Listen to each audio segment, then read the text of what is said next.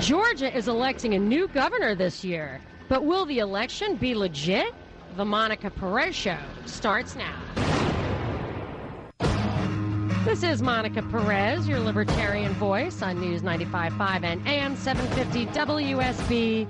Every Saturday from 3 to 6. Today, uh, with the occasional exception, today I'm on from 3 to 5, but we are going to uh, jam pack this show with a lot of really interesting, important stuff, very relevant to the Georgia voter, especially this year as we face a, uh, a gubernatorial election. It is Cinco de Mayo. Happy Cinco de Mayo. It is also Kentucky Derby Day. It's a big day.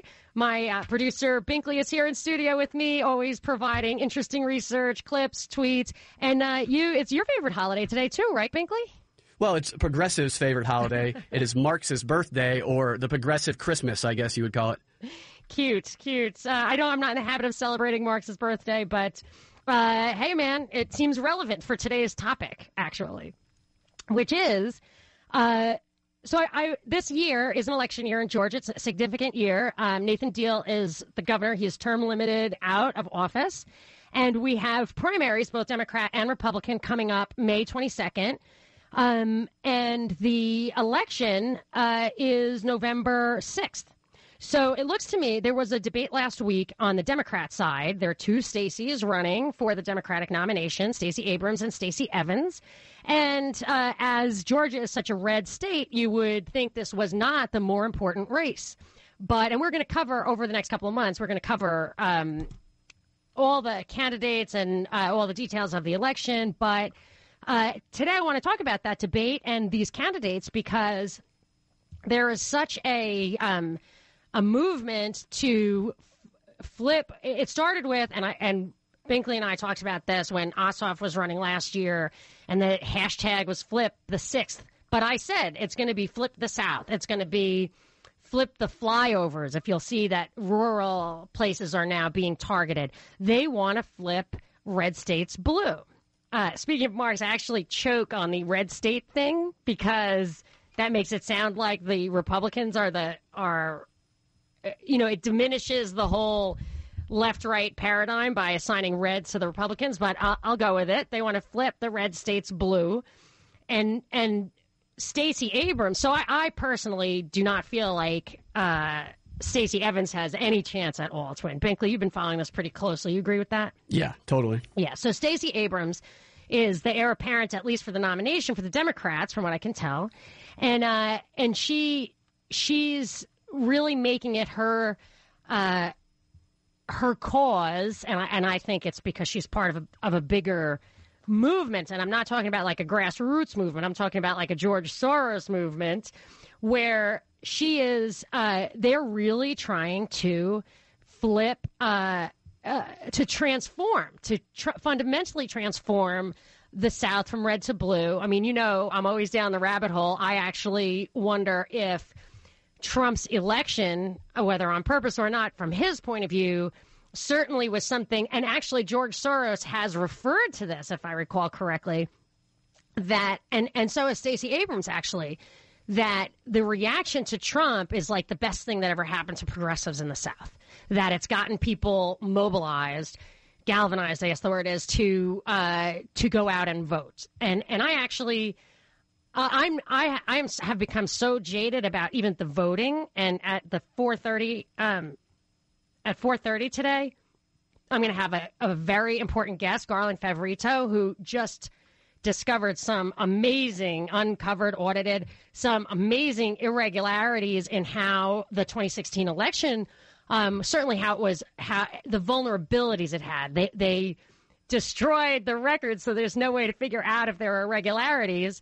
Um, but there were vulnerabilities, and that kind of thing makes me uh, really suspicious that we get the uh, winners that we actually elected. But they still have to make it seem like there's a, there's an explanation for for how a district could flip. So when Jeff Sessions won his seat in Alabama as a senator, he got 97% of the popular vote.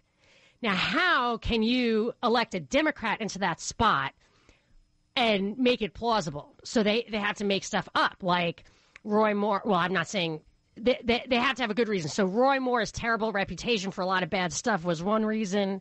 Getting, um, I guess, black women had previously been a really low voting demographic. If you say all of a sudden 100% of them voted, you know, that that kind of thing can swing a district, and I, and that's Stacey Abrams' story here. That because she's going to get the vote out of people who have never voted before, you think Georgia's deep red, and I always figure a place like that, people stay on the couch because not because they're too lazy uh, to vote or because they don't care, but because they know that there's absolutely no way Democrat's going to win or whatever. I just remember in Texas, voter voter turnout was kind of low always because you knew what the outcome was going to be, and if it becomes more in play, you actually go out and vote.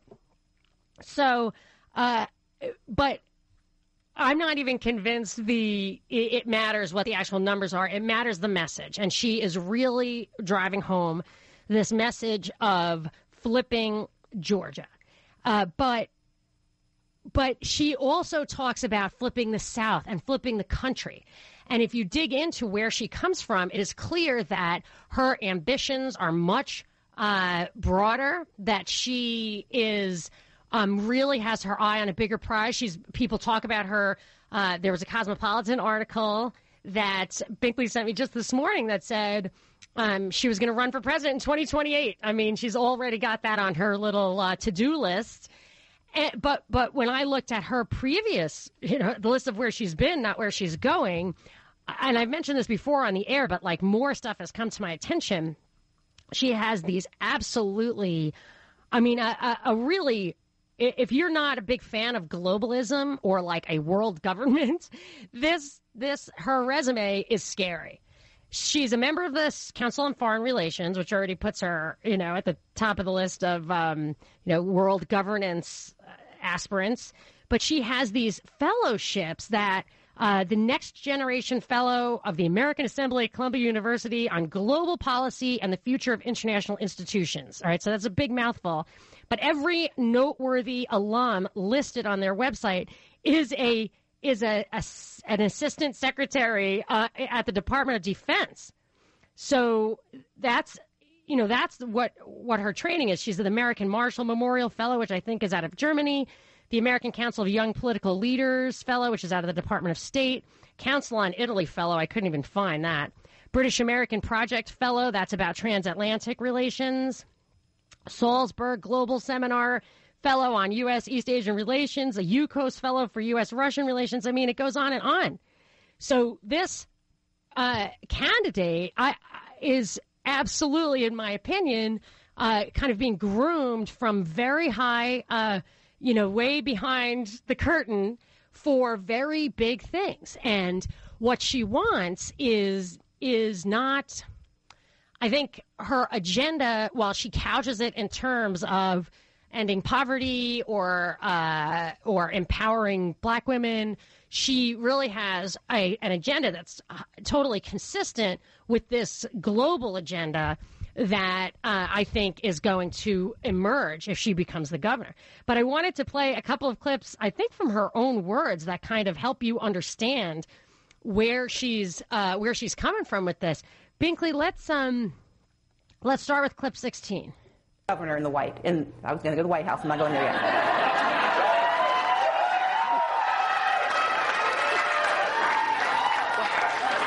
one, step at a time.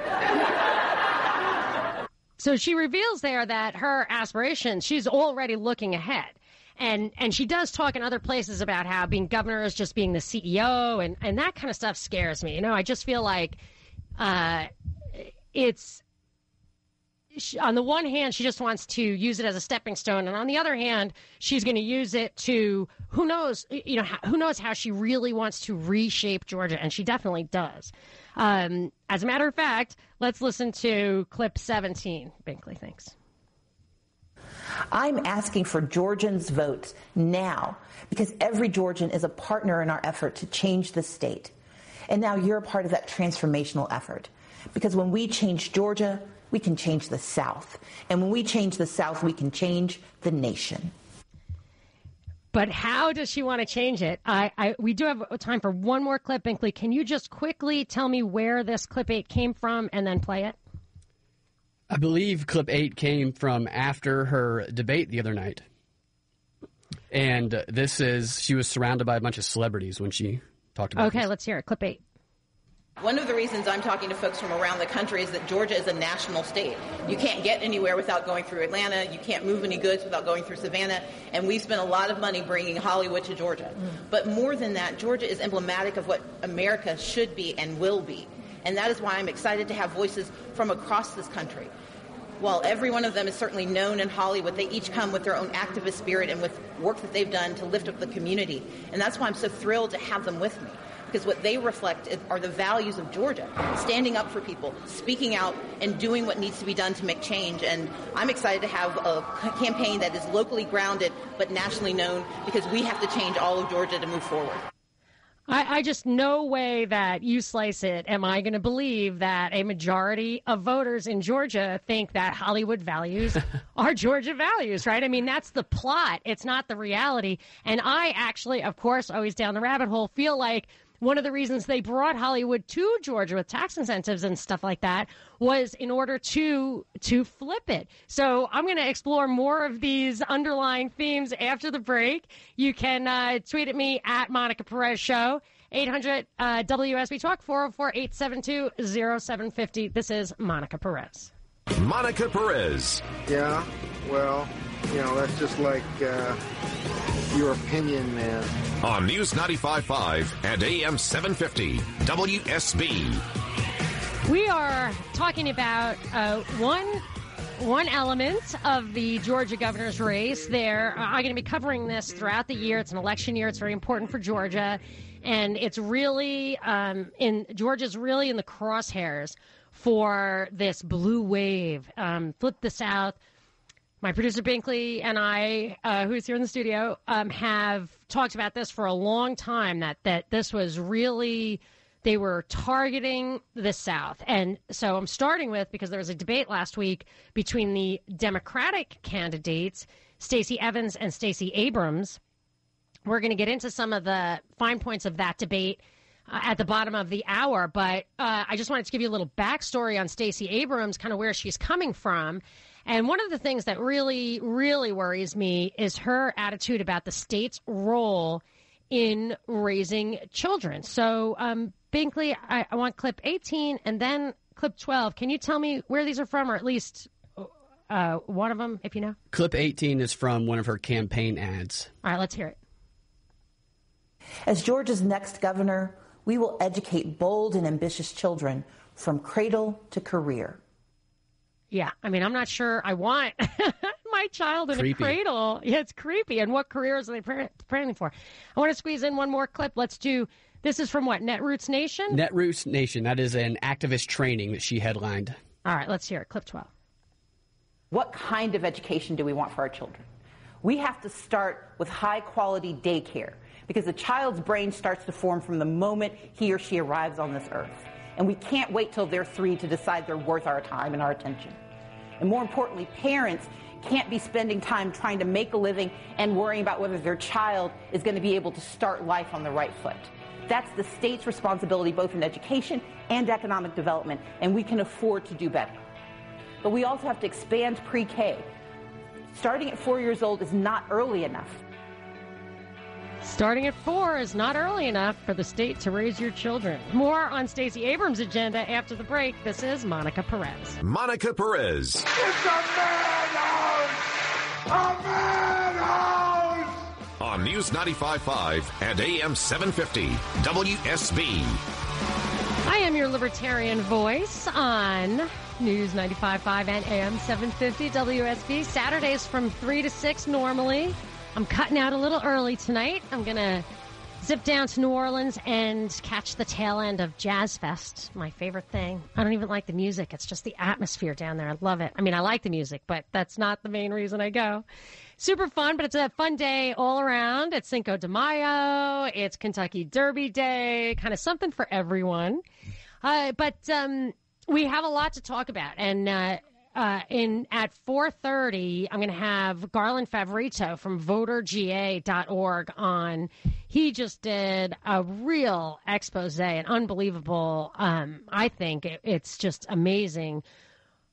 kind of what happened uh, with the Kennesaw, Kennesaw State destruction of election records and the vulnerabilities that were in the system at that time. And um, it looks like it's being covered up. I mean, this guy, it's really shocking what Garland has to say. So I want him to explain it himself. But this is the kind of thing that makes me wonder how how important elections are as far as are they really who we want, but or who we're voting for. But I would take it back even a step and say at a certain point, the uh, the voting itself is so manipulated that uh, you know it just it gets to the point where people are, are pandering to your needs to your desires. I i read a funny line in an article uh, this morning. My producer binkley's here. He sent me a lot of stuff. So i hope i can reach it all uh, quickly. Here's one. It says uh, this is about Stacey Abrams, who's running for the Democratic nomination for Georgia governor. It says Abrams spent most of her childhood in Gulfport, Mississippi, one of six children. Every Saturday, her parents took their kids to volunteer. Once she asked her parents, Why do we have to go do this ourselves? Aren't there people who should be doing this? And mom and dad were like, Well, that's called government. I'm like, Well, government's making me not be able to watch Super Friends because we have to go on Saturday when the cartoons are on. The point to her being, if government worked better, she'd be able to watch TV. So that to me is the message that that a lot of times that I think I think there are a lot of good-hearted progressives whatever, but I do feel like there is an underlying cynicism in the message of the government taking care of everything that uh, that appeals to our baser instincts, and that represents that to me.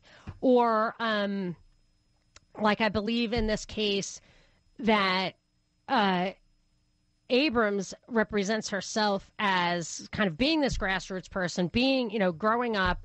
Uh, working poor, I think she calls it in, in Mississippi, it's very hard to find information about her parents and where they came from. Her parents are very well educated. They moved from, I think, Madison, Wisconsin, um, when Stacey was uh, very small. It's just hard to get the backstory. It's hard to really understand where she's coming from, but it's not really that hard to understand where she's going. She went to Yale Law School. She has a lot of fellowships. Her sister was a judge appointed by Obama.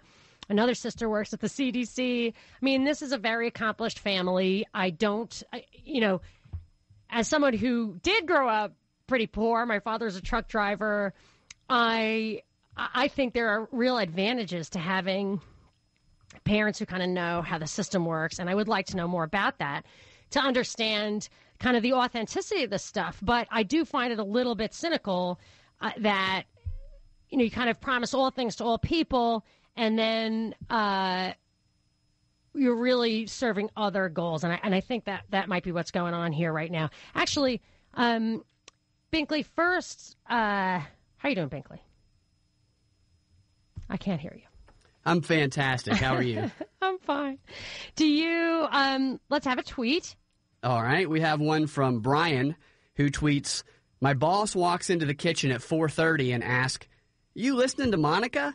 Then she gave me a fist bump, a high five for the tweet, that she heard and and read, and a warning not to text at work. Ha ha. Ah, sweet. That's sweet, super sweet. That I saw that one. That was from last week, but it's still awesome.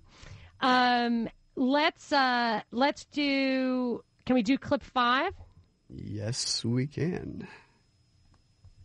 Having grown up in a working poor family where I saw my parents work every day, my parents were the first in their families. My mom, the first to graduate from high school. My dad, the first to go to college. So I think, I mean, the way that sounds, I, her mom is like super duper accomplished, many, many degrees. I'm sure the dad does too, but you can't, I just haven't been able to find too much backstory on on that um, and how authentic it is. But maybe it is. Uh, I can't really say, but I do. I do think that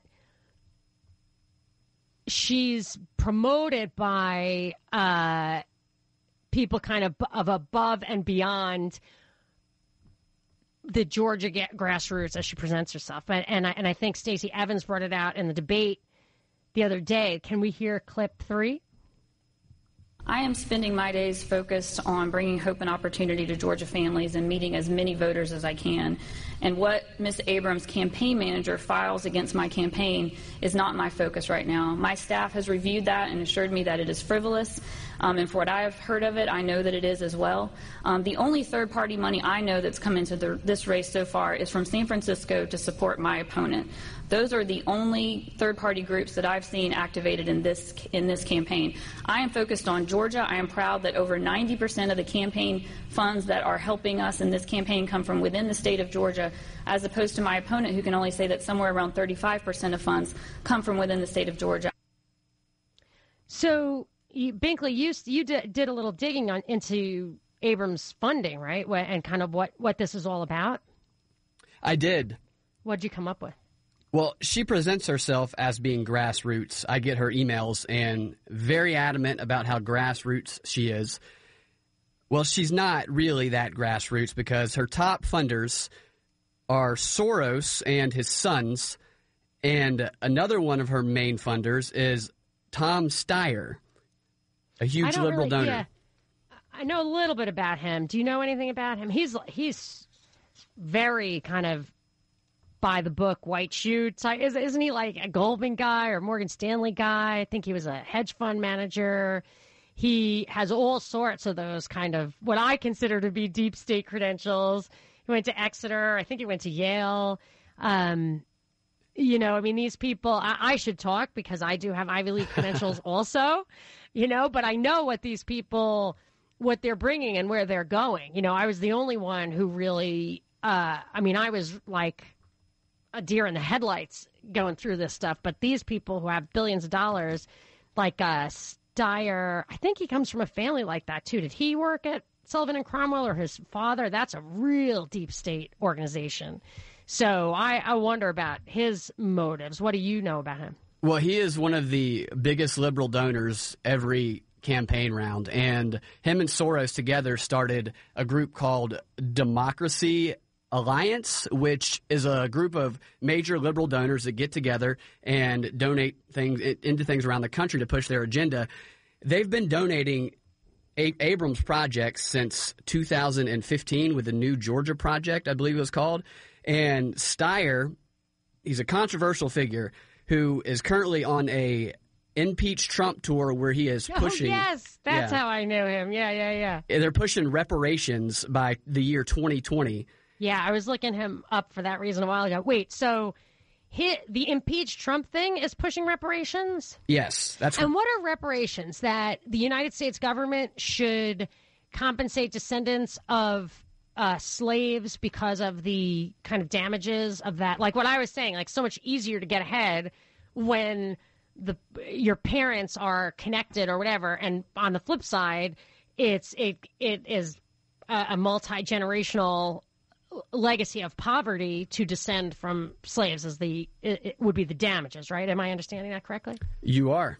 All right. So my problem with that kind of thing is you have to like my for example, my parents came over, my grandparents and ancestors came over like at the turn of the 20th century, like 1900 and we're at, I went back to Ireland where one of my relatives, my grandmother was from, and I did not even knock on the door. They were so poor. I was like, I don't even want them to offer me a cup of tea. You know, I just kept walking. There wasn't even a street sign. This was recently. I went back, so eh, I, I'm certain that my ancestors are not guilty. And since I'm an individualist and a libertarian, you know that that that's how I think of like you have to prove. That's how our law works. Prove that. But I think this the collectivist viewpoint, which has its history in Plato and, and other legitimate sources, is that there is a um, social responsibility. You're responsible for your government. That the damages have been ongoing.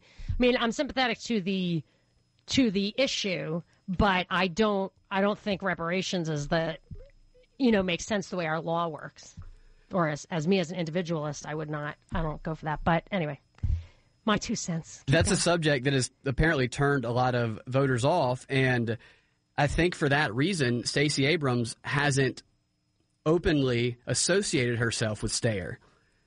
Oh, that is an unpopular thing because I, I really don't know much about it. Uh, okay, yeah. So, but he's into it. He, what, why? You know, sometimes I think these guys. Sometimes I think a guy like that, you know, who obviously has a really big political agenda, uses these issues as emotional levers. Obviously, you know, so he, maybe makes it sound like I'm just doing this out of the goodness of my heart, but I'm sure he's got purposes behind it. Maybe to polarize people. I think the conflict among people is what's driving this. Uh, you know, driving the next political wave. Anyway, keep going. So Steyer came to Atlanta for that impeach Trump tour, and he was asked after it if he's going to get involved in the Georgia election. And he responded by saying that he he's going to wait and see. He usually doesn't get involved in Democrat versus Democrat primaries, which I thought was kind of odd because he has already donated to Stacey Abrams. So, Did anyone mention that besides you? I don't think so. Him and his wow. wife have both donated to her, and I think it's probably to cover for her because he is a very controversial a liberal donor. Wow. That's pretty crazy. I mean, that's deceptive, right? It, I mean, it's certainly deceptive. Any other way to read that? yeah. You want to hear another thing that uh, the Abrams campaign is doing that is a little yeah, bit we deceptive? Have, we have a minute. Yep. They send out a campaign email that says, I am proud to say that this is truly a grassroots effort. 83% of donations to our people powered campaign were under $100. Now, that's straight out of how to lie with statistics right there. because? Because it makes people believe that 83% of the total money raised came from a bunch of under $100 donations. But that's not the case. It's 83 percent of the donations, the individual donations, the number of them were under $100. And a lot of those donations are like the campaign finance head of her campaign donating $1 12 times in the span of a week. And the majority of the actual total money comes from large donors like George Soros, like Tom Steyer, like um, Catherine Bradley, who is the. Wait, don't tell me. Don't tell me. All right. Let's hold it for after the break. Let's take a quick break, and and you can. I like. I love numbers. I want more numbers, Binkley. Right after the break. This is Monica Perez. Monica Perez. Maybe it's something really cool that I don't even know about. You know. On News 95.5 and AM 750 WSB. We are talking about the Georgia governor primaries. I would say the heir apparent to the Democratic nomination is Stacey Abrams. I'm starting with her. We'll get into the Republicans in a later show. We're going to be covering this all year. It's a big year. Uh, and Binkley, my producer, has been digging into some of her funding in response to this is Stacey Abrams funding in response to something Stacey Evans said at the debate about most of Abrams funding coming from outside. We covered some of that earlier. Um, you just wanted to, I wanted you to finish something up on that, Binkley, and then we can talk about it more after the next break. Who, what was that last thing you said about uh, her donor? Was it a donor?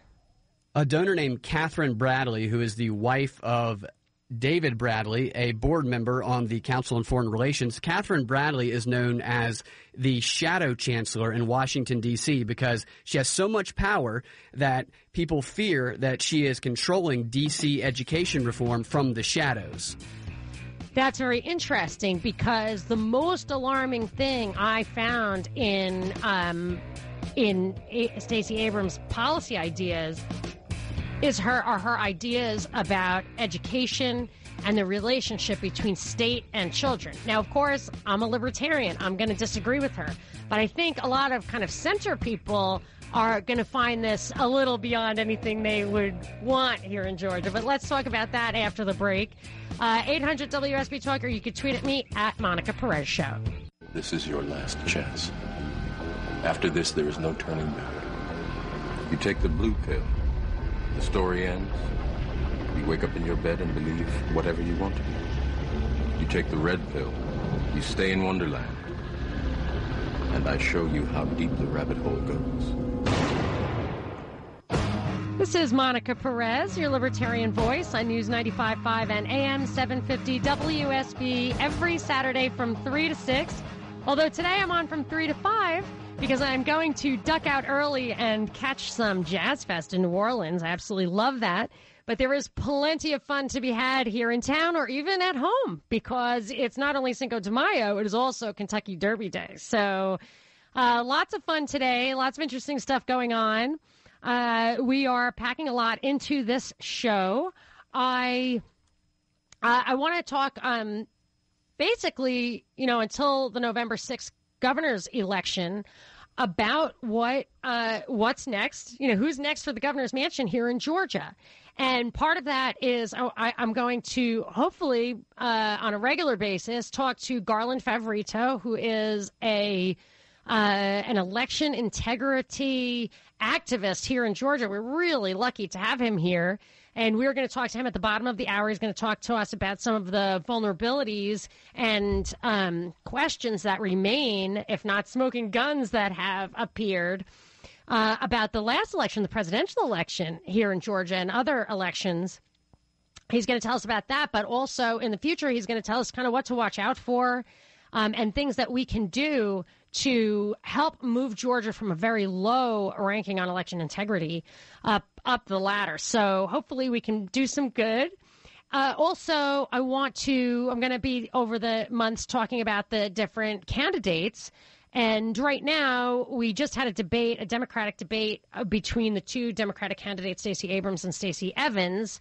The primary is um, coming up. I believe the primary is May I don't want to say the wrong thing, May 22nd. And uh, but Stacey Abrams is the front runner by far, and they both describe themselves as progressives. Obviously, that's not what I go for as a libertarian. I believe in uh, individual liberty and personal responsibility on all issues at all times, and these guys kind of believe the opposite of that. But I really don't even. I actually have some tolerance for a sincere uh, collectivist, let's just say. I mean, I think of these things, I've mentioned it before, in terms of kind of Plato versus Aristotle. Do you think that the fundamental unit of society is the individual?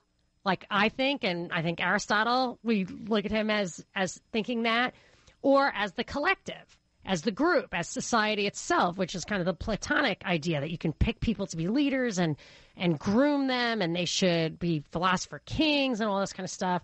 I I go for the Aristotelian um, interpretation not only because I value my freedom, but also because at that level you are the one who's responsible for your actions. You can control it.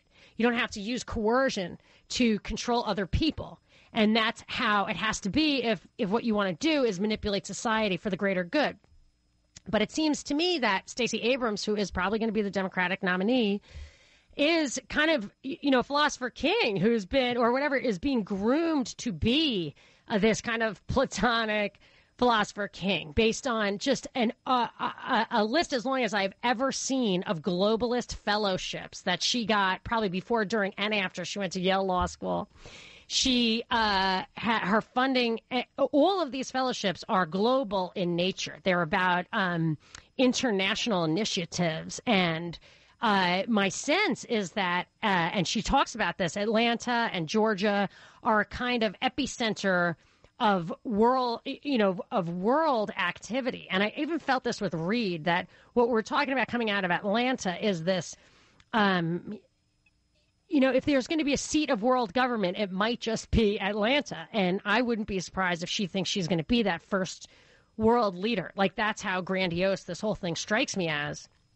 And, uh, and that's that's very different. I mean, this idea of kind of moving towards the world corporation, uh, the world government, is very different from just a progressive wanting to uh, slide money around in town because of people who just simply uh, don't have the background or uh, the abilities to kind of make ends meet. You know, that's the, the kind of good uh, uh, way of interpreting, but I don't think that's what's going on here. And I believe, in particular, we were talking about before the break, my producer Binkley is here and he's done a lot of kind of background work on Abrams funding. Uh, and the people who have funded her who continue to fund her have some major agendas that I think play into this kind of power at the top. Uh, you know, kind of world dictatorship, if you will, that really have uh, no relationship to our founding principles. And and I want to talk about a couple of things. I want to talk about um, just real quick touch on education as one, our the state's relationship with our children, and also safety and justice, which is a George Soros movement that I think folds into a something uh, we've talked about before on the show of Michael Chertoff, and I even talked last week about it. Uh, this idea of fundamentally restructuring the legal architecture of this country, and that that will go to our protections in the Bill of Rights, and I and I think these all these movements are really about. Uh, uh, you know, when they talk about the fundamental transformation of this country, which Obama talked about and Abrams absolutely talks about, and she says it starts in Georgia, that's I think that's what they're talking about. Even when they talk about criminal justice reform, I don't think they're talking about more justice and more rights. I think they're talking about uh, something that's very foreign to us and will minimize the importance of individual rights and, more importantly, actually protections from government overreach. So. Uh, that was quite a long way of, of getting to the clip, Binkley, that we were going to play. Um, so what? So we were talking about some of the uh, education agendas, and and which clip was it, Binkley? What, what which one? We wanted to maybe the old clip twelve. Yeah, old clip twelve. Yeah, and this is where she. Uh, you know, just listen. I played it earlier in the show, but I think it's important to really listen to what she's saying about what she views to be the role of the state uh, versus the role of the parent in a child's life. Let's hear it. What kind of education do we want for our children? We have to start with high quality daycare because a child's brain starts to form from the moment he or she arrives on this earth. And we can't wait till they're three to decide they're worth our time and our attention. And more importantly, parents can't be spending time trying to make a living and worrying about whether their child is going to be able to start life on the right foot. That's the state's responsibility both in education and economic development, and we can afford to do better. But we also have to expand pre K. Starting at four years old is not early enough. So her viewpoint is that it's the state's responsibility to uh, direct your kids, get them off on the right foot. The age of three, four is too late. Yeah, you notice what she said about the brain forming. Like that's right. Psychologically, that's when the brain forms. The those are the most formidable formidable Wow. years, and she's talking about Yeah. getting in there and getting the kids before that. Yeah, I mean that that's disturbing because what's most disturbing about it eh, there's there's something about this. And it's funny because I'm pretty black and white as an individualist libertarian, but as a mother, I see that how nuanced raising a child is and how important it is to impart your values to the next generation and how powerful that is. And I've read in a very famous book about the real nature of the power elite called um, Tragedy and Hope by Bill Clinton's mentor, Carroll Quigley. Well, in the beginning of the book, he talks about how technology and other developments, I think the draft, and now I believe I would insert into there like sleepaway college, uh, these are things that disconnect children from their parents' values. And that's how you transform society. That's what he says. That's how you transform society is by disconnecting children from their parents' values. And and how would you do that? But to get them that young. And and I, I would almost wonder if the reason we have such the way our taxes work, um, the tremendous burden that never ends uh, despite the fact that we basically redistribute five trillion dollars a year and poverty never seems to end. Both parents seem to work all the time. That gets the moms out of the house and or dads, whatever, both parents out of the house, and the kids are then at the mercy of this collectivist viewpoint. You know, I mean, this isn't news to anybody, but I did want to. One thing that you pointed out to me, Binkley, was this: George Soros. He's a big funder of hers, and he also. Can you give me in a sentence what you think um, that other program he was working on? I have a paragraph here. I want to. I want to read about it, but um, I don't know the description. It's, it's Safety and Justice Fund or something. Are you talking about the 2022 thing? I'm talking about. You sent me something about Soros funding Oh, uh, yeah. legal. Or is it DAs or prosecutors? What is it? He's been funding district attorney races around the country in order to put you know controllable candidates in that can reinterpret the law and transform the justice system from within. Yeah, and I, I, it is.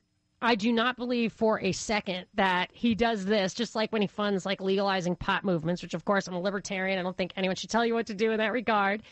Um, but I think that he wants to change the legal structure because he has a different kind of vision for what the world should look like. And he is absolutely not committed to the U.S. Bill of Rights, that's for sure. But one of the guys who ducked out of the race against one of his candidates, um, it was in Henry County actually, uh, McCord dropped out of the race. He said campaign because Soros was supporting Pattillo. He said campaign financing is a real issue in this country that must be tackled.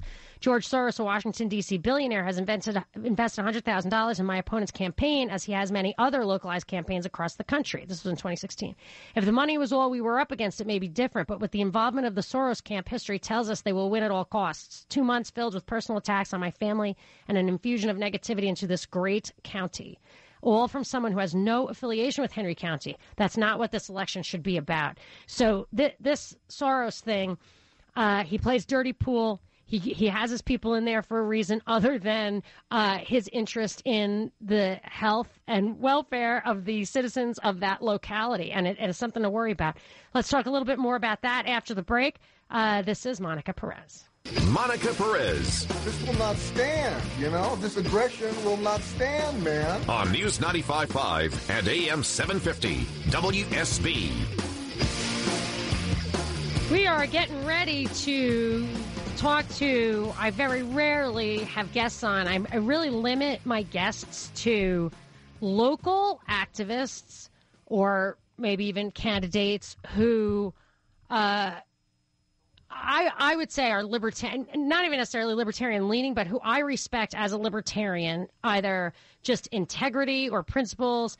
A lot of times it's it's someone just trying to make sure uh, laws aren't slipped in that have unintended consequences. You know, I'm just looking for integrity, and anybody who's who's working for that locally, I like to give them a little airtime because a lot of times they don't get airtime. So the next guy I I'm going to have on, Garland Favorito, is a voter uh, an election integrity advocate. But I was talking to Binkley during the break and my producer here, and he said, because um, we've been talking about the Georgia governor's race, we've been talking about Stacey Abrams, who looks like she's going to be the Democratic nominee, um, and she has a uh, kind of voter strategy, right, Binkley? That that you definitely made you raise your eyebrow. What what is it that you are worried about? She's on a a bus tour to Albany, and you know to the her target demographics with four celebrities, and they're they're basically bringing the ballot to people's door almost, saying vote now so you don't have time to think about anything else. Well, that explains why, like, she wants automatic voting and she wants um, uh, early voting. I never understood what the problems with those things. I mean, automatic registration. I always wonder, didn't know what the problem was, but I guess the problem is, and she talks about wanting to do this. They go to your house and they want you to check the box in front of them. And and if they're anything like Al Gore, maybe they give you a pack of cigarettes along the way. So there's really there there are problems. I mean, what is the vote for if it's really that manipulated? I don't know, but let's hear how manipulated it really is with uh, Garland Favorito coming up after the break. This is Monica Perez. Monica Perez. You maniac! You blew it up! On News 95.5 and AM 750, WSB. I am your libertarian voice on WSB, Saturdays from 3 to 6. I'm only on till 5 tonight. It's my own fault. Don't blame WSB. I'm zipping out of town for Jazz Fest. That's going to be fun. Um, but we are getting a lot accomplished today, and I am very happy to have a guest on uh, who just I'm fascinated by some of the stuff he's uncovered lately. It's Garland Favorito, an election integrity activist here in Georgia. Uh, voterga.org is the best way to find his stuff. Uh, hi, Garland. How are you? Hi, Monica. Thanks so much uh, for having me back on the show again. It's a real honor to be on. I love it. I really uh, love it when people are trying to make um, make a difference at the local level. I love integrity. Election integrity is essential. Um, but I read uh, a piece you put out earlier this week that really blew me away. I I don't even want to attempt to summarize it. So why don't you tell me uh, what what that recent piece was about? Well, great. It was an audit we did on what they call the KSU server wipe that happened last year uh, with a lot of new information that's never been published before. So I thought I'd walk you through it um, uh, as fast as I can, but I thought maybe we'd start with a little bit of background information. Sure. So, so in 2002, when uh, Cathy Cox purchased these this voting system, which is unverifiable and hackable, um, she contracted. This is the voting with, system for all of Georgia. Yes, exactly, state uh, statewide. Um, and she contracted with KSU, Kennesaw State University, to provide what we call a centralized elections preparation. So they established this Center for Election Systems at KSU, um, and that's been headed by Executive Director Merle King and Assistant uh, or Director Michael Barnes for a long time now. But it's a little bit separate from KSU itself. Uh, it operates on the campus, but it reports to the Secretary of State's office. So uh, the center um, for each election it provides the counties with election databases, the files that prep the memory cards that they place into uh, every voting machine to accumulate the results, and so the, the cards are physically data. the cards are physically at this place, and then they get distributed to the machines. Well, uh, the, the the data uh, is used to prep it. The cards are physically at the counties but the data used to prep the cards comes from the and that data is communicated to the cards. Exactly. Okay. Exactly. And um, and uh, the also uh, Kennesaw State, the Center for Election Systems, supplies the voter registration data, and that goes into the poll books, and they create the little yellow voter access cards that you put into the machine, and it says it tells the machine to accept one vote, which is what you cast. So those um, this data flows into every voting machine in two different paths. Uh, if we had a picture, it would be a little bit better, but I know that's uh, it's hard to do here. But the bottom line of all this is what we call it's a single point of attack. So if an attacker can compromise the central site, they can send malware through the counties down to every voting machine without ever touching a single voting machine because the counties don't have any procedures to verify the security that of the information they receive from the center, and uh, any malware that they got would not be detectable in their logic and accuracy testing. So that's kind of the background of uh, of what uh, has transpired, um, and so you take that into what uh, fast forward to August of 2016 we this cybersecurity expert named Logan Lamb found that the the center's election server was exposed to attack, and he phoned Merle King to tell him, and King said he would take care of it. Um, so and King what, is just remind us who King is. Uh, Merle King is the Center uh, for Election Center, uh, uh, Systems uh, Executive Director. So he's the top dog there, and, and Michael Barnes is the director. Um, so um, Lamb, what he had found out is that this, this server they were operating has a security flaw, and an attacker can have free reign to execute, create, modify, and delete any files that are on that server that they're using to prep the counties.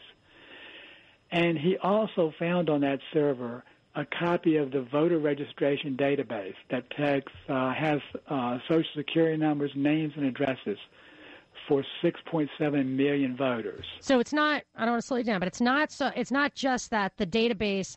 Um, that information was uh, accessible, but also there was an access point at which some of that stuff that gets downloaded onto those cards could be also manipulated. Exactly, exactly, and and that those that to, to give you an example of that, the current elections databases that are sent to the counties were there um, executables that could create the elections databases were there. There were uh, PDFs of memos that had uh, election day supervisor passwords, and they even had training videos on how to download files to put them on those memory cards we talked about and wow. the county voting machines. So all of that is sitting uh, exposed to virtually anybody, in, anyone in the world to uh, get into. So um, That was August of 2016. In March, after they uh, had called, uh, had contacted uh, Merle King and sent him an email, um, they found out that this uh, vulnerability still uh, had not been remediated, and it was the server was still exposed. So this had been true from before, during, and after the November 2016 elections. Uh, exactly, and it was probably well, well before. Uh, uh, evidence seems to indicate that it was probably years before. It's been open for years, um, although we haven't been able to nail that exactly down the exact date yet. Um, so um, basically, when all this happened uh, in March, this is when the story broke, and and the chief security officer got involved because they were not getting anybody at the center to shut down this problem that they were having. So the the uh, cybersecurity experts got involved uh, and got contacted the chief security officer, uh, Stephen Gay, who is the director of uh, information technology there at Kennesaw State, and he uh, turned the server over to the FBI and then uh, got and he started. He began to do some good preventive uh, measures, but then um, Director Barnes uh, notified him that they don't have any backup of the elections data that, that they had just sent over to the FBI on the servers. Exactly. That no backup existed, which is uh, almost uh, un, unbelievable. So. Um, Mr. Gay got the server returned from the FBI and, and gave it back to them uh, temporarily. But even when they got it back to get the data they needed off of it, they still did not make a backup of that data. So that will come into play in just a second here.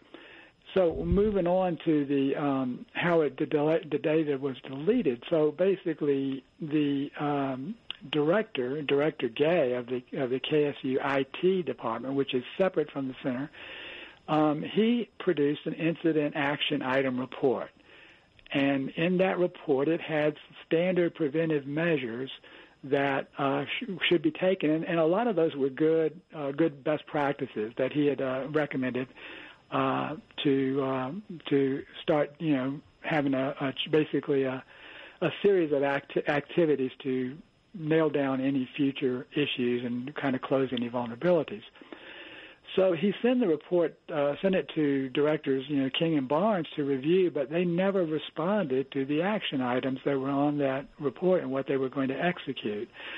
And that incident report, action item, contained an action to destroy the data and reinstall it, uh, destroy the data that's on the election server, and then reinstall it in a isolated network.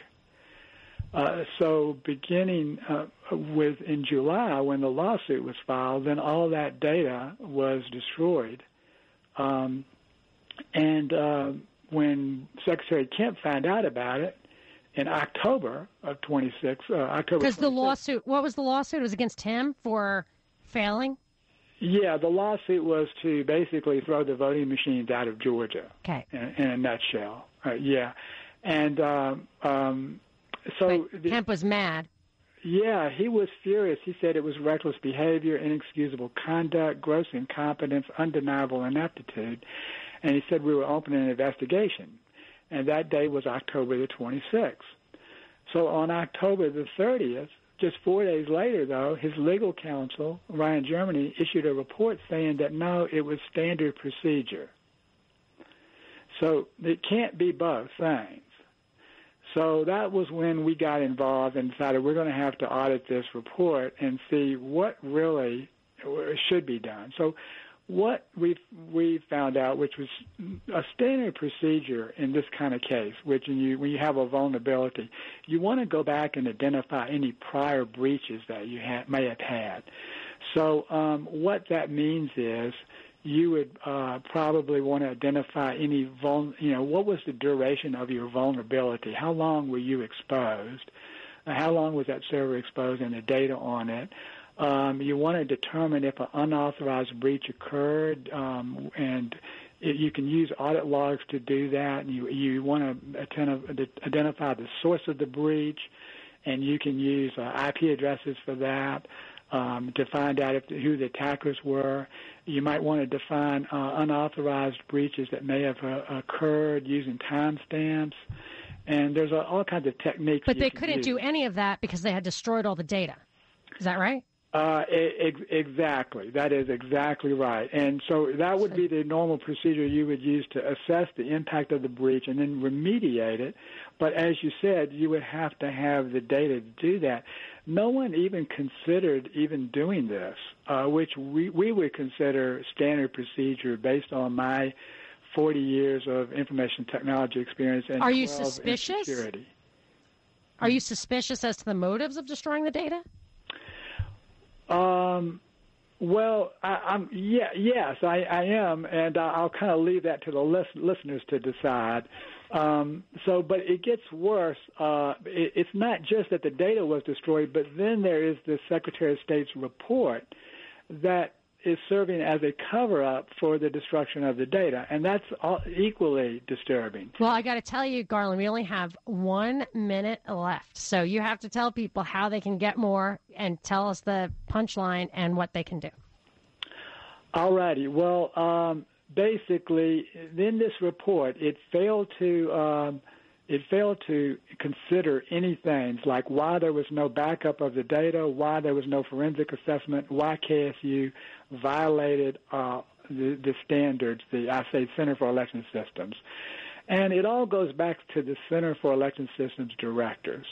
So they uh, were responsible to secure this data and maintain the backups. They did not do that. They're responsible to, uh, you know, they're the data owners and responsible to get that uh, forensic assessment done. Um, so the bottom line is that uh, the, the same flawed process exists, and some of the same responsible, irresponsible people are now being moved into the Secretary of State's office. So to get more about this, uh, Monica, it will be on voterga.org, and the press releases. We're also on Monday. We're going to be having uh, uh, a presentation on this at the Buckhead Library at one o'clock. So we'd love to have uh, everybody out for that and we'll be ex- walking through this with uh, illustrations and give you more detail at that time. That's awesome. Thank you so much, Garland. I can't believe you got all that out in that amount of time. I'm going to post on MonicaPerezShow.com your press release and your audit. Thanks so much for your time, Garland. Wrapping it up after the break. Monica Perez. Well, no one's going to top that. On News 95.5 and AM 750, WSB. We are wrapping it up. We've got a little bit of a short show today. I'm filling in for my last hour. It's going to be Tim Andrews and Milani Kai.